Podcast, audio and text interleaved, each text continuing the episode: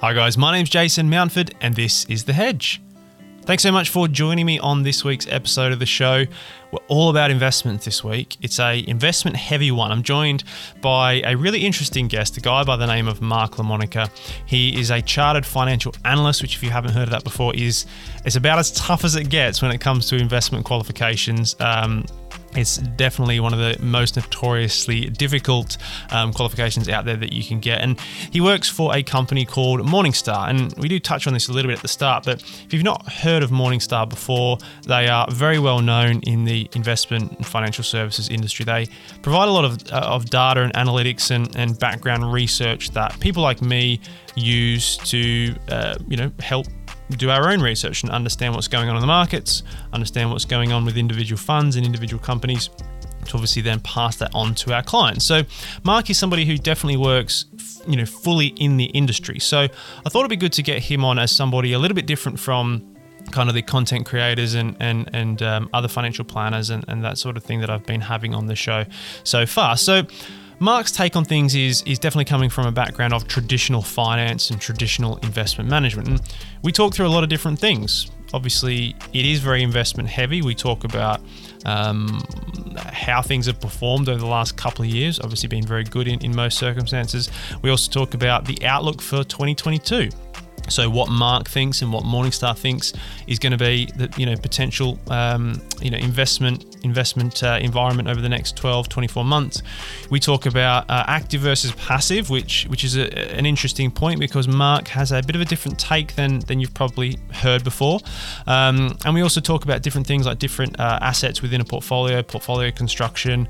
Um, crypto, we touch on that as well. So, loads of different interesting things and practical things, practical information that you can take back to, to working or when you're looking at your own portfolio. Now, you're probably going to be massively confused because obviously I'm an Australian with an Australian accent, living and working in the UK, hosting a UK money podcast, and then we've got Mark, who is an American living in the, living in Australia.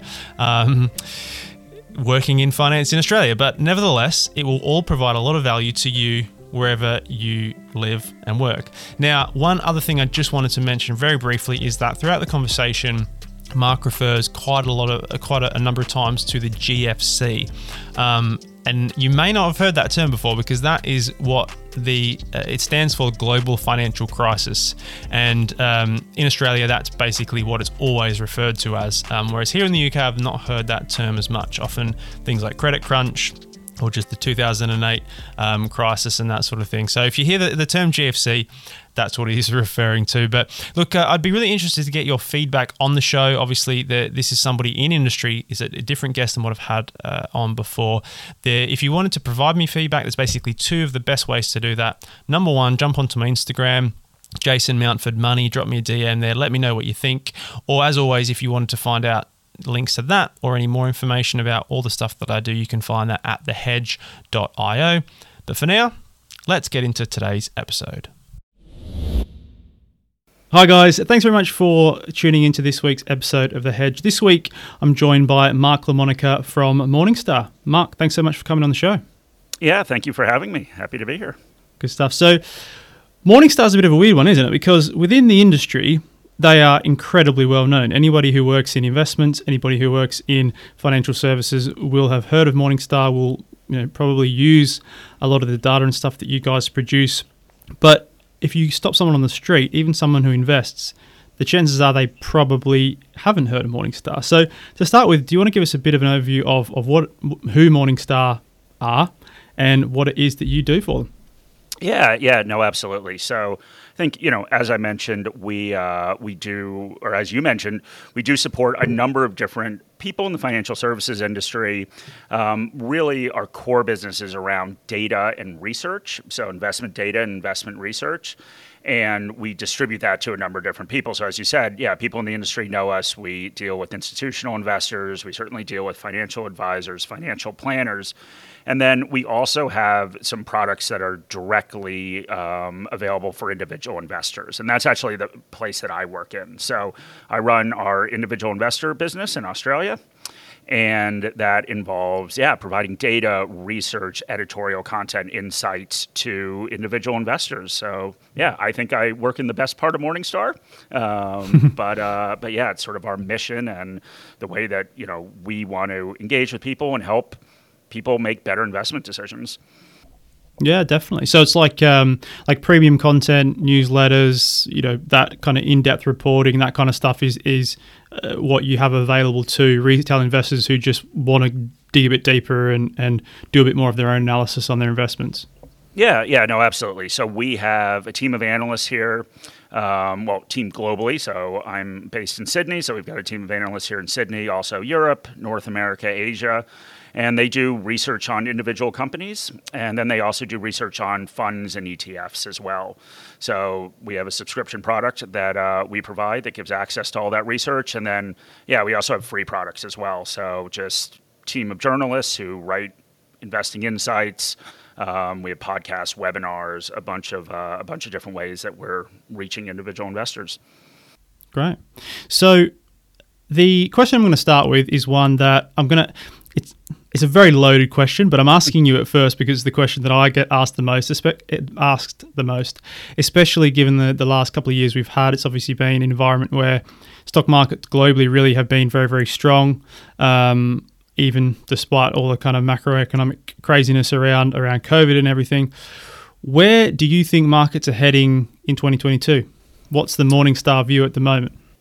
Yeah, yeah. I mean, you know, I think the first thing, and I'm sure, uh, I'm sure people hear this all the time, is it is pretty difficult to predict where things are going to go in in the short run.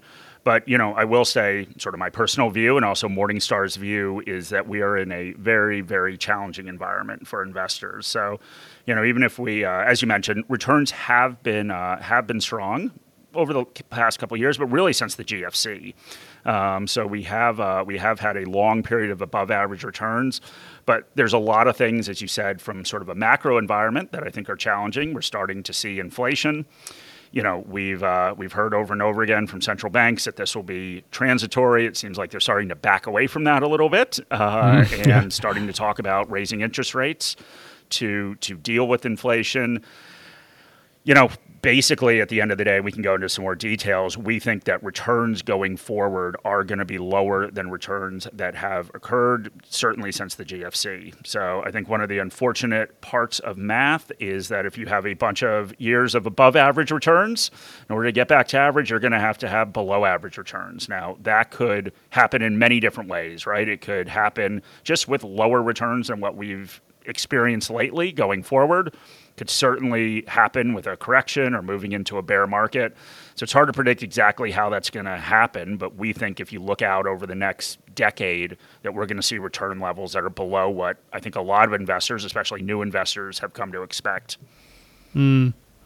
And it's it's interesting to hear you say that it's a challenging investment environment because I think that's where there's so much value and I think for people who haven't don't understand the industry that well, kind of where I sit is sort of between guys like yourself, Mark, and the client. You know, the idea is that you provide all of that um, in depth research, you tell us what you think is going to happen in the future, and then our job is to kind of translate into how that's going to impact our clients and how our clients should be using their own specific money. And it's interesting that you say that you that the kind of view is that it's going to it's a challenging market because obviously if you're using returns as the only benchmark you'd think, what's this guy on about? It's not challenging at all. If you unless you're invested in crypto, you're absolutely killing it. And I think that's that's a really interesting view because I think when you're investing, it can be very easy to always fall into that trap of looking at what's this week been like, what's this quarter been like, what's this year been like.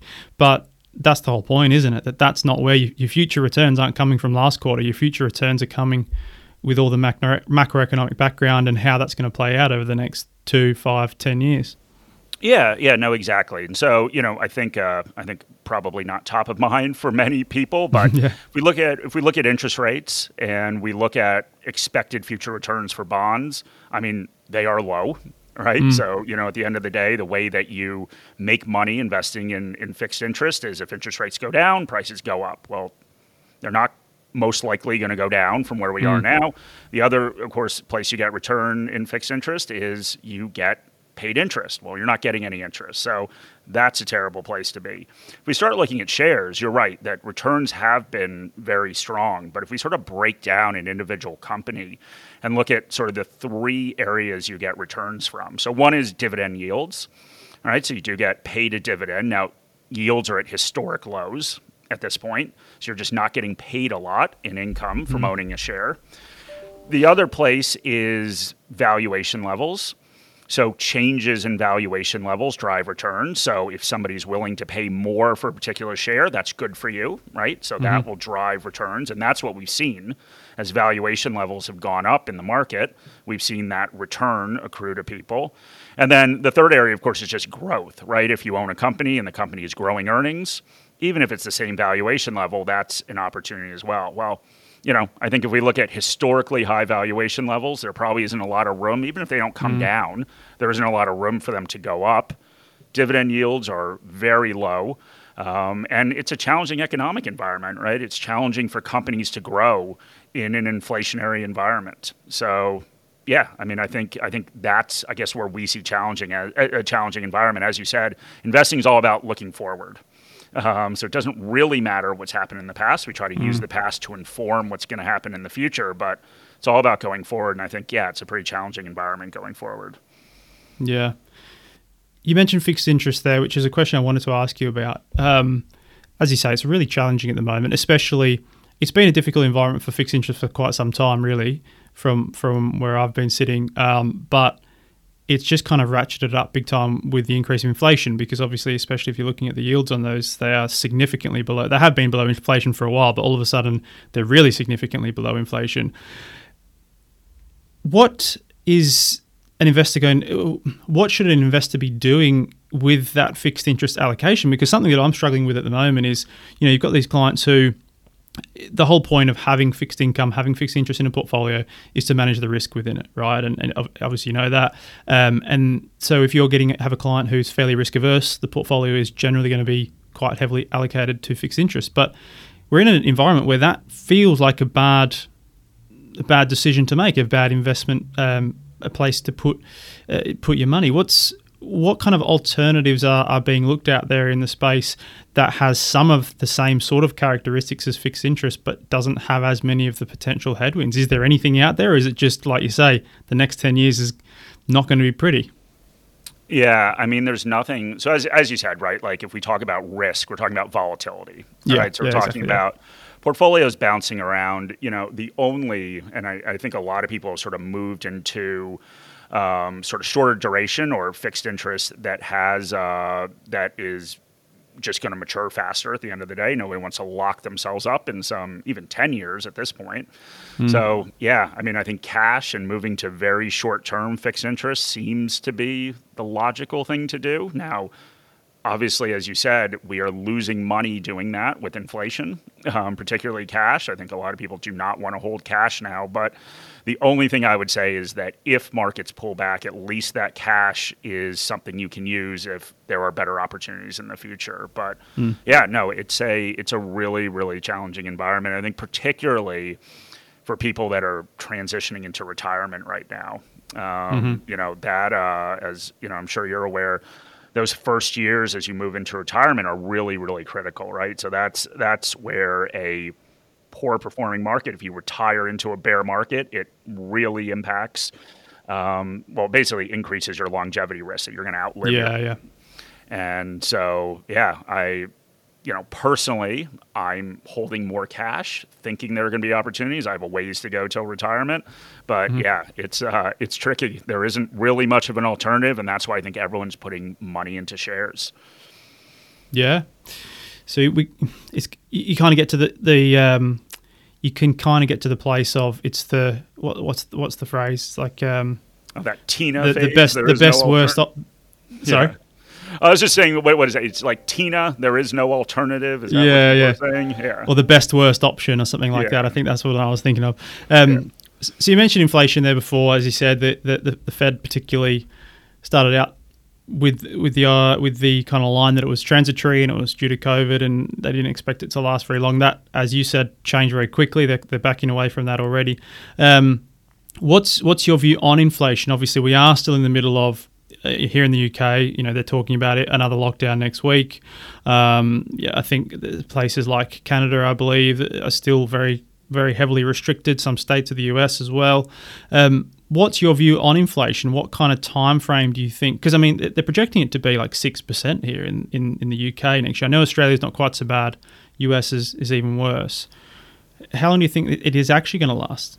Yeah, yeah. I mean, and this is obviously where I'll defer to some of the uh, the experts at Morningstar, but you know, I think you know our our economists have been doing the same thing. I think a lot of the uh, a lot of the central banks have been doing and sort of kept pushing out that amount or the amount of time that they think this is going to last. So, mm-hmm. you know, mm. we still see long term inflation at 2.2%. Um, but we think there's going to be a period over the next year or so where, yeah, as you said, it's going to be it's going to be as high as basically stay the same levels that we've seen reported. So yeah, as you said, like up over six percent we're seeing in uh, in the U.S. and the U.K. and yeah, Australia is a little bit lower um, at this point, but yeah, we'll see what happens. So. Um, mm. I think I, I, think at the end of the day, nobody knows. Um, like there certainly seem to be a lot of uh, you know, inflation is one of those things where once it catches on, it's hard to uh, it's hard to have it go away, right? So as soon as people start demanding higher wages to respond yeah. to higher prices, then all of a sudden prices go higher again, and we just get into this cycle.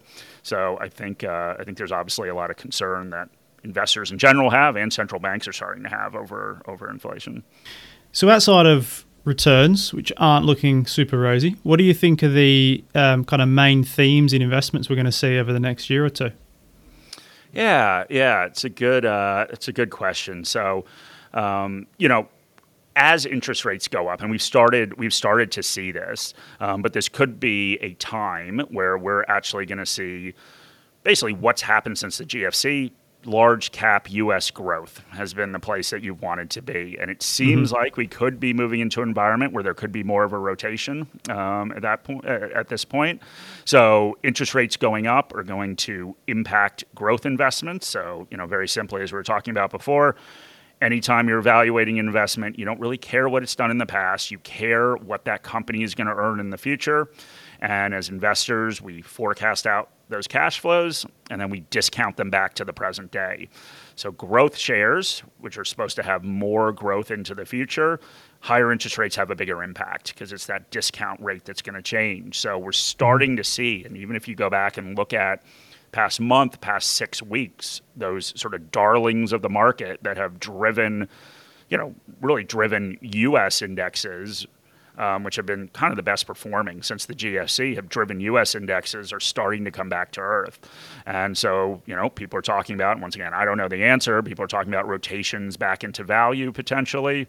Um, there's talk of when we start thinking about, you know, higher interest rates, inflation, either listed property, infrastructure, traditionally have performed pretty well. Um, mm-hmm. So, yeah, it just seems like this playbook that people have followed since the GFC, sort of momentum, large cap growth in the U.S., tech companies, seems like maybe that's going to change. Um, so, I think it will be, I think it will be an interesting time because you'll see a lot of volatility as investors, particularly professional investors, are readjusting their portfolios if they think that that environment's going to change. Hmm, okay, interesting. So you meant infrastructure. Then um, one of the other things I wanted to talk to you about is ESG investing, and that those those two those two potentially kind of marry up. What were what do you see happening in, in the ESG space? There's been a lot of talk around it. The last, especially the last. I've I feel like if I'd gone back a year ago and someone had asked me, um, you know, how many clients speak to you about ESG, it would be you know, hard, literally hardly any, maybe like a one or two a year. And I feel like this year it's almost like every second client is is bringing it up. Is that a similar trend that you're seeing across the industry at the moment? Yeah, yeah, no, absolutely. Like I, I would say that Australia is probably a little bit behind. Um, so if we sort the of coal, look at the coal, too, too many uh, guys working in mining, I suppose. Exactly, exactly. but yeah, if we look at ESG adoption, like Europe is obviously sort of leading, uh, leading the world. Australia is probably on the other side of things, but um, yeah, no, ESG is something that is coming up a lot, and I think there's there's kind of two sides to it. And before we get into the specifics, there's certainly people that are trying to invest their values. Um, so there's always been that side, but I think other investors who don't necessarily care um, and are not looking to um, invest according to their values or do not have values that, that align with some of the ESG stuff, they're starting to care now too because they're worried about returns. Um, mm. So we're certainly seeing that around uh, around yeah sort of fossil fuel companies, things like that that traditionally people would hold in their portfolios, and now they're very worried. Um, so they're very worried that uh, regardless of how they feel about climate change, they're very worried that they're going to have poor returns. Um, so yeah, the ESG space it's it's interesting. Um, you know, I think uh, I think that there are still a lot of different approaches to ESG that probably isn't appreciated. Um, mm. You know, there's there's the approach certainly of investing in your values, so more of like an exclusionary screen that is put on uh, that is put on a set of investments. But there's also just this notion that ESG risk is a risk and needs to be accounted for, but that there would be a price that you would buy something. Um, so there would be a price you would buy a coal company um, as yeah. long as that risk, just like any other risk in investing, as long as you are getting compensated for taking on that risk. Um, so I think it's I think sort of that difference in ESG is probably not appreciated. Mm. Um, but yeah, it's certainly a fast evolving space, and yeah, we hear about it all the time. Yeah, I yeah I I, th- I agree. I think it's just such a minefield. Like uh, uh, from what I've the conversations I have with clients, the vast majority of people haven't really thought that deeply into it. You know that they know that they you know they have a, a social conscience. They want to make sure that their investments aren't um, you know increasing uh, increasing carbon emissions and that sort of thing. But in, in a lot of ways, it doesn't almost matter what's in the portfolio as long as you can kind of say, yeah, there's a you know it's a socially responsible portfolio. I don't think me, most people really care about what that actually means, um, which I think is something that's I guess only going to be worked work through as there are more products available, but um, available on the market. But um, there's also the whole the aspect that I often talk about is the idea of activist invest as well, because the issue that you have is you know you mentioned um, you know mining companies, coal companies you know, if, if we got to a point where the market was perfectly efficient in that everybody who cared about those things didn't invest in them and vice versa, you would just have a bunch of people running those companies who don't give a shit about the environment. And do you really, is that the situation you really want to be in? You know, ideally, you want some powerful people on the board who, or with a, a large shareholding, who can actually try and push the company in a, in a slightly more green direction where they can, I suppose. Yeah, yeah, no, definitely. Because, you know, I think the thing is that, you know, not investing in these companies doesn't make it go away. Like, you know, yeah. the reason the reason there are still, and you know, in Australia, that's certainly true, the reason there are still coal miners are because there's demand for coal. Yeah. And so, you know, there uh, there are certainly things I think, as you said, from an activist stand, uh, point of view, that uh, that can be done to try to remove some of the impact of uh, of well whatever whatever fossil fuel or whatever whatever issue you're talking about. But yeah, it doesn't it doesn't make the companies inherently go away. Um, it makes them yeah less responsive as you said, and uh, and then they can just sort of just focus completely on a profit motive, right? And I don't think anyone really wants that. No, no, it's not good for any of us. Um, if you're looking at retail investors, what I've tended to notice in the past is that the the higher the markets go, the more money flows into the markets. That is almost an inverse relationship, which is obviously normally when we have somebody like yourself standing up at a conference talking to us saying, "What are you guys doing?" That should be the other way around. Are you seeing um, inflows at the moment at high levels, or is it a different trend that you're seeing? Yeah, yeah, no, it's a good. Uh, I, I, mean, I think if we if we start to look at, and once again, it's very difficult for anyone to call a market peak or say that we're in a bubble, and you know who knows how long this will last. But yeah, there are some worrying signs right now, and one of them is is inflows. So we uh, we did sort of a on Investing Compass, our podcast. We did just a preview of 2022 and sort of a look at a look at markets and gathered a couple stats. And so it's going through looking at some stuff. So Bank of America put out in November, they put out. Um, this piece of research looking at basically inflows globally into uh, into equity funds, right? So as you said, like basically, mm-hmm. you know, retail investors putting money into shares. And yeah, hit a trillion dollars, a trillion US dollars in November. um, mm-hmm. which is kind of shockingly high if you go back and look right. at history. So, you know, mm-hmm. and this is obviously this is net inflows, so people take money out as well. Yep. But yeah, the second highest year was 2017, and that was 400 billion. Um, right. So it's a wow. huge amount of money, and yeah. you know, I think one of the concerns is that every single, if you go back and study history and you look at every single sort of market bubble before the market went down significantly, it was capped off by these huge inflows from retail investors of chasing returns. Mm-hmm. And, you know, it's such a, I don't know, it's such a difficult environment, I think, because, you know, a lot more people are interested in investing, and that's great. Um, you know, sort mm-hmm. of with COVID lockdowns and the stories everywhere, right? With COVID lockdowns starting in 2020, a lot of people sort of turned to investing, and that's and that's great. Yeah. But this is all this money going in there chasing returns, and historically, that has never been a good indicator for what's going to happen. Mm.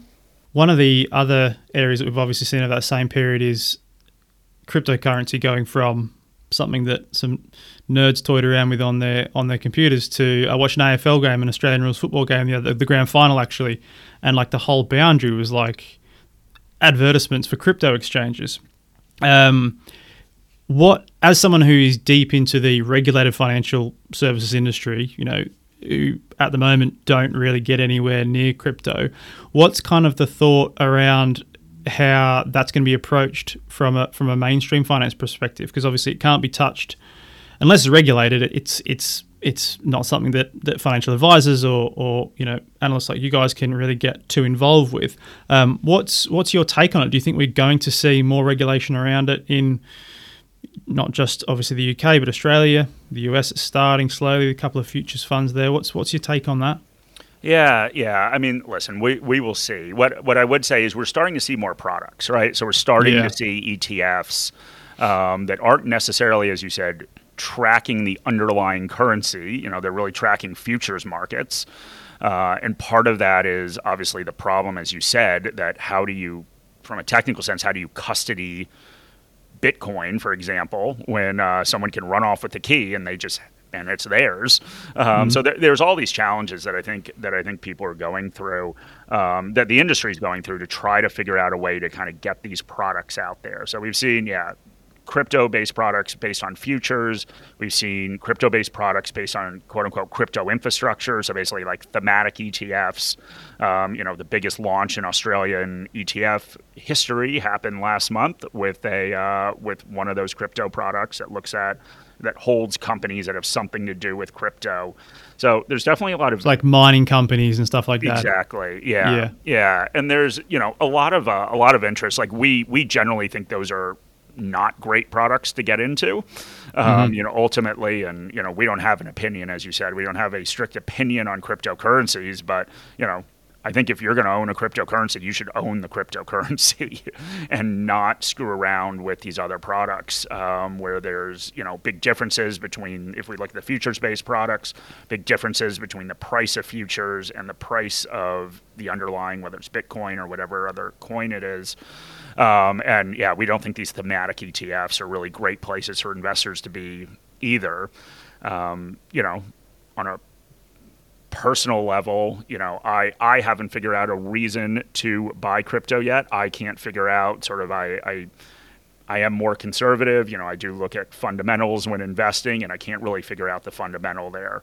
Um, you know, there's there's nothing to value. There is there's no cash flows. Now I know uh, I know a lot of people are probably rolling their eyes as they hear me say that, but uh, but yeah, I think uh, I think it'll be interesting to see if it gets to a point where there's more regulation, and does that regulation take away all of the supposed advantages of these uh, of these cryptocurrencies?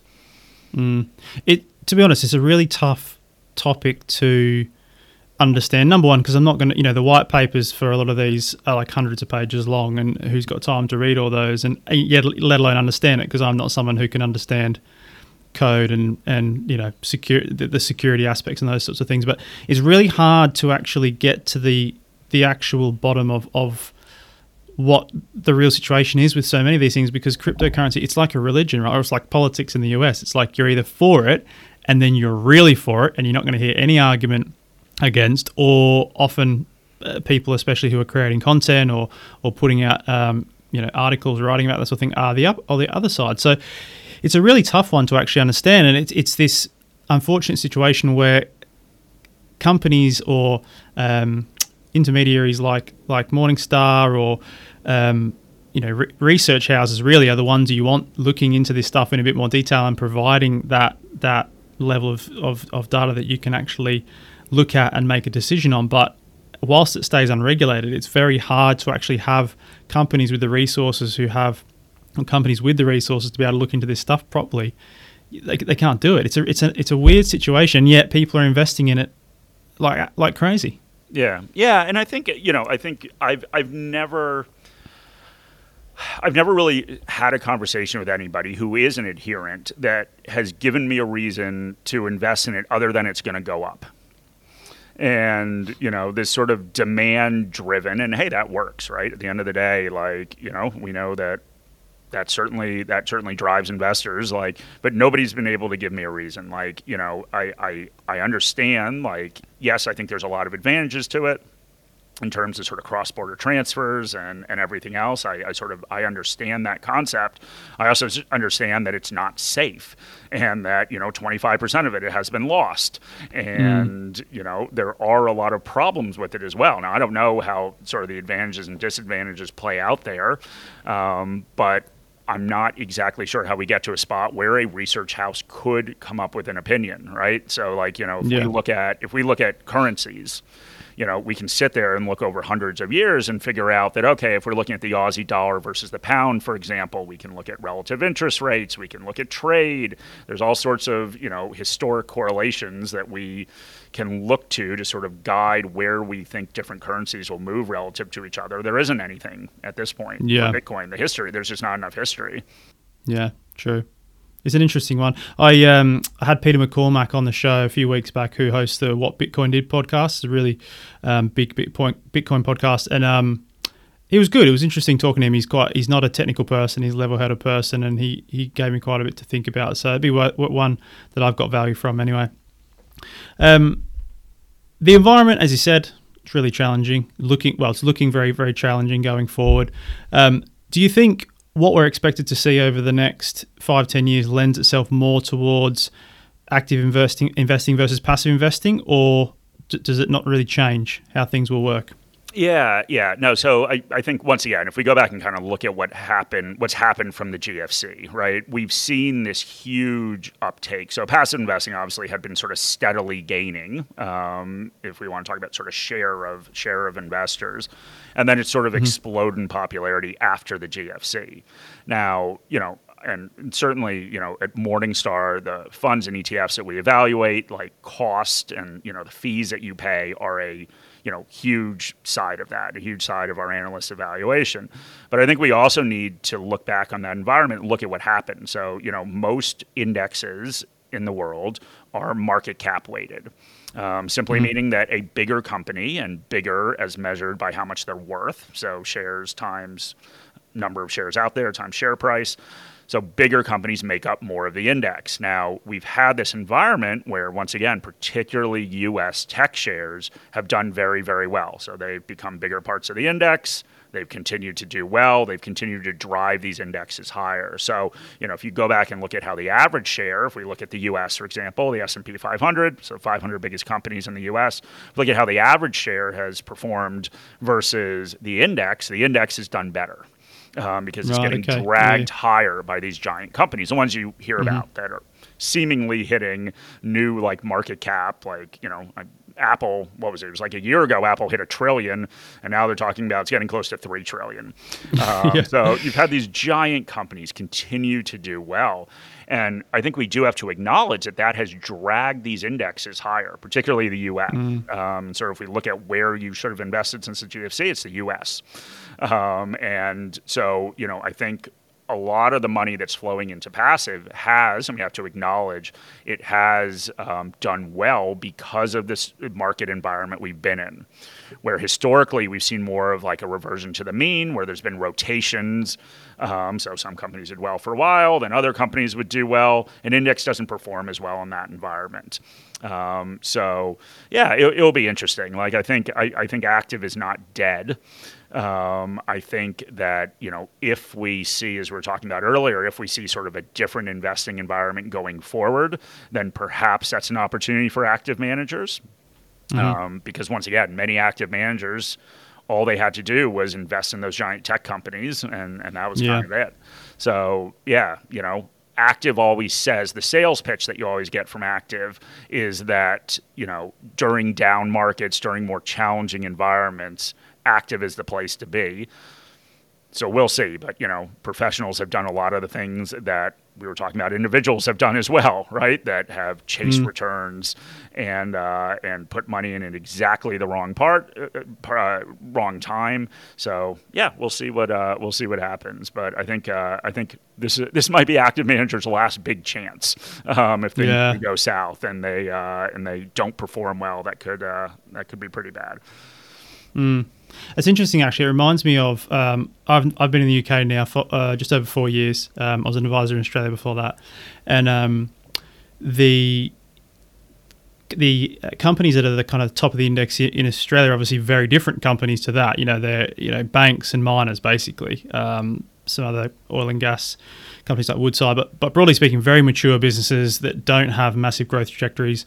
And I you know I remember from my time there that actually um, a lot of the, the actively managed funds that actually do very well were the ones that actually excluded those. So the Bennelong X20 is one that comes to mind where, you know, it looked at the FTSE, uh, sorry, the um, ASX 200, but actually took out those top 20 for for that reason that they are so big. They get to a point where it takes so much to move them that actually you're scuppering a lot of your potential, your, your growth potential, really. So, but you know, maybe I guess that it could be a similar situation where once a company's three trillion dollars, it takes a lot to move that you know, to move that 10%, it takes a lot of new money flowing in, doesn't it? Oh, absolutely. Absolutely. And also, yeah, the companies have gotten like, you know, how many more iPhones can you sell yeah, um, at yeah. the end of the day? But yeah, no, it is. I, I think it's an underappreciated part of passive investing is that, you know, you do need to look at look at that index that you're investing in. Um, so the Australia example is a great one. So as you said, yeah, it's banks and miners here. Uh, miners are going to get bigger um, just because with some of the stuff that's going on with BHP and basically sort of getting rid of their London listing, um, it's going to be an even bigger part of the index here. Now, potentially, if interest rates start going up, banks aren't a bad place to be. Um, mm-hmm. They perform pretty well in that environment, so maybe maybe it's a time for the Aussie indexes. But yeah, if you just sit there and look at if you look at the index, that's what you're getting in Australia, right? You're getting a lot of very domestically focused companies. Um, more of their revenue comes from Australia than if you invest in the US or the UK, for example, where you had more global companies. So, yeah, it's always really important to look at those indexes um, and figure out what are the specific sectors that are that make up the indexes, what are the companies, and so yeah, it's probably an underappreciated part of passive investing. People think it's just up, oh, you're just getting the average, which technically you are, but figure out what what that means going forward. Do you think we'll get to the point to a point where we'll see a wider um, level of indexes being used? Because you know this is another point that I think gets missed a lot is that an index is just something that a company somewhere has devised and they, they have a, a methodology behind it, but it's not the government doesn't make up an index, the regulator doesn't make an, up an index. Do you think we'll get to a point where if someone's looking to invest in the US, for example, they won't just look at the S&P 500 that maybe we'll see more indexes pop up that can say that they are passive investments but potentially have higher well can can ride the coattails of passive investing even though maybe they actually narrow that universe quite a lot yeah, you know, we're starting to we're starting to see it. So, you know, we've sort of seen this explosion of, you know, what we call a thematic ETF. Um, which is just like, you know, and we're not we're not very positive on most of them, but you know, it's in mm-hmm. many ways it's kind of like a marketing invention. Right. Whereas you said an index, an index is just made up. You know, we have, you know, one of the worst ones. There's there's one in Australia and, you know, there's a ETF product in the US as well, um, following this FANG index. Oh, yeah. Um, yeah. which has 10 shares in it. it is created a committee picks the 10 companies that go in there that have fang like quality so okay. you know basically just saying that they are they are tech stocks that have a lot of momentum and have done well and it's this terrible product but people but they say it's marketed as a passive investment Like, well, how is this? How is this passive? Right? It's following Picked by committee index. as well. Yeah, Yeah. It's, it's it's like if I'm an active manager, I create my own index, which is whatever shares I want to put in it, and then I sell it as passive. Um, like Yeah. this is this is actively managed, but yeah, you're right. There are uh, there are a lot of quote unquote passive products that have come out following these themes, but. Yeah, I mean, as you as you said, so that's that's one extreme. But the other side is just simply like an equal weighted index, right? So instead of like if we look at the S and P 500, instead of it being dominated by you know Apple and Google, et cetera, like it's just all 500 shares get an equal amount of money, and that's what I think most people probably intuitively think they're getting when they invest in a passive index. I think it's probably underappreciated, um, especially with. I guess less sophisticated investors, what an index is, as you said. So Yeah. yeah, I think we'll see. I think we'll see more of them. We see, uh, we certainly see indexes that are factor indexes, so a value index or a growth index. So yeah, I guess all forms of passive investing, but that might be the industry's answer to everyone moving away from active is just sort of selling it to people in a uh, in a slightly Yeah. different way. Yeah, definitely. I think it's going to be a very interesting few years. Uh, I mean, if you're going back over the last 15, 20 years, do you think we've seen the GFC was massive? How do you think this compares to the GFC? Is this like as unique of a as a market as, as we've seen since then, or is it just seem like that because we're in the middle of it at the moment? Yeah, yeah. I mean, it's uh, yeah, it's hard to say because you know people obviously always will sit around and say, as I said in the beginning, how challenging this is. I think uh, I think everyone likes to think that the time that they're living in currently is uh, is full of challenges that nobody ever faced before.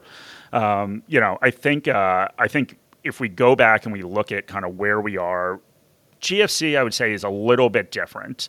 Um, but if we go back and look from like a valuation perspective, it does feel a little bit like sort of the 2000 like tech bubble, um, which uh, I was in uni during that and like first started uh, started investing, and I just I see a lot of similar behavior. Um, You know, we, we hear all these things about how, you know, investing, this Robinhood effect, that investing has been democratized. Well, you know, I remember back in 2000, that was really when they started with any online investing. Um, Yeah. So, you know, that, uh, that is when that whole democratization of investing started. If we go back to the 70s and kind of the nifty 50 crash that occurred, like that was democratized investing because funds became really popular. Um, you know, Yep. same thing if we go back to 1929, they thought that was democratized because there was a telegraph and you could go Yeah. sit there and see tickers in San Francisco and what was happening in New York. So, you know, we see the same things, all the same things happen, right? Like, there's this notion that investing's democratized. There are all these new investors that rush into the market. Valuation levels get historically high. You see all these signs of speculation, which we're seeing with options trading going up significantly, um, with margin lending going up significantly. So all the same things are happening. So I don't think it's necessarily historically unprecedented. I think, and I have no idea what's going to happen. So obviously, you know, the markets can continue to go up, but I do think that you know there's a pretty good case right now um, where maybe a couple of years from now we can look back on and say it was obvious. It was obvious Yeah. there was a It's always the way, isn't it? yeah, exactly. Right. And everything is obviously, there's that Warren Buffett quote about how I, I don't know it word for word, but yeah, everything in the rear view mirror looks pretty obvious, right? Yeah. Um, so yeah, we'll see. I think that there's, uh, I think that there's certainly a lot of signs that uh, that something is amiss, um, and sort of a lot of investor complacency, and even you know, I follow a lot of message boards, um, investing message boards.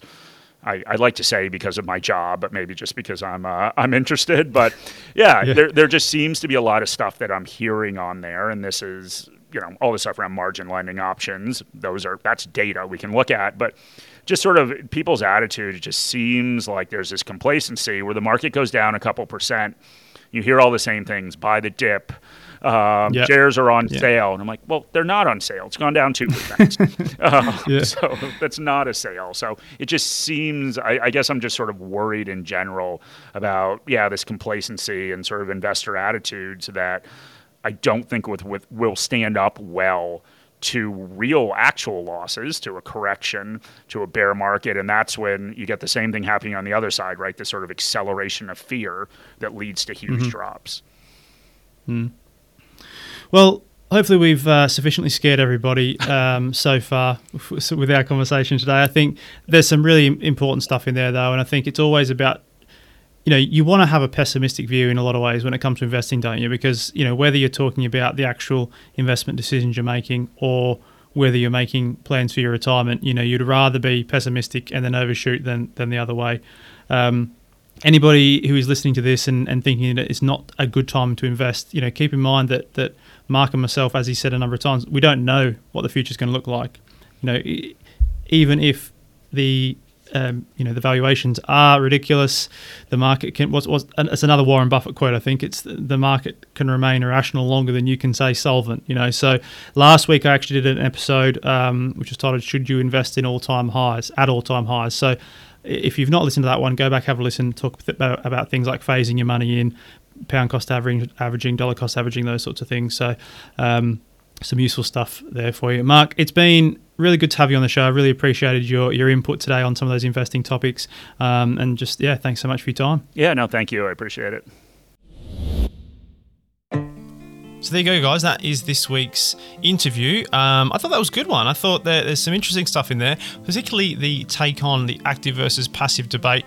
You know, it's something that I hadn't um, I hadn't had kind of. Uh, articulated in, in that kind of way, and it's given me a lot to think about there. Some, that's something I'm going to think a little bit more on over the next few weeks, um, and it'll be interesting to see how that kind of plays out going forward. So I hope you guys found some value in that episode. As always, I would love to hear your feedback. Um, a couple of things to to touch on just um, before we finish up today. Obviously, um, if you have that feedback, as I said at the outset, best places to get in touch with me is on Instagram. Jason Mountford Money is my handle on there, or you can find the link to that and the link to everything else that I do, the blog, articles that I write.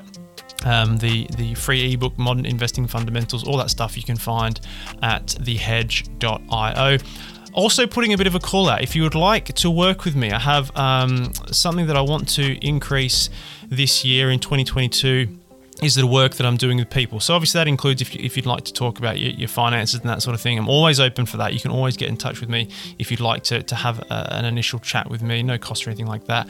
Um, but also if you have a, a, company, if you'd like me to do um, sort, of, sort of things like webinars, seminars, um, any public speaking around investments, around money, money management, that sort of thing. Um, if you'd like me to work with your team or if you've got any um, any kind of aspect of your life where you think there'd be some value in some in a presentation or, or some information about um, about money and investments, then please do get in touch with me as well. Again, best way to do that is just at thehedge.io. Um, thanks very much for tuning into this week's episode of the show, guys. I hope you enjoyed it, and I look forward to speaking to you next week.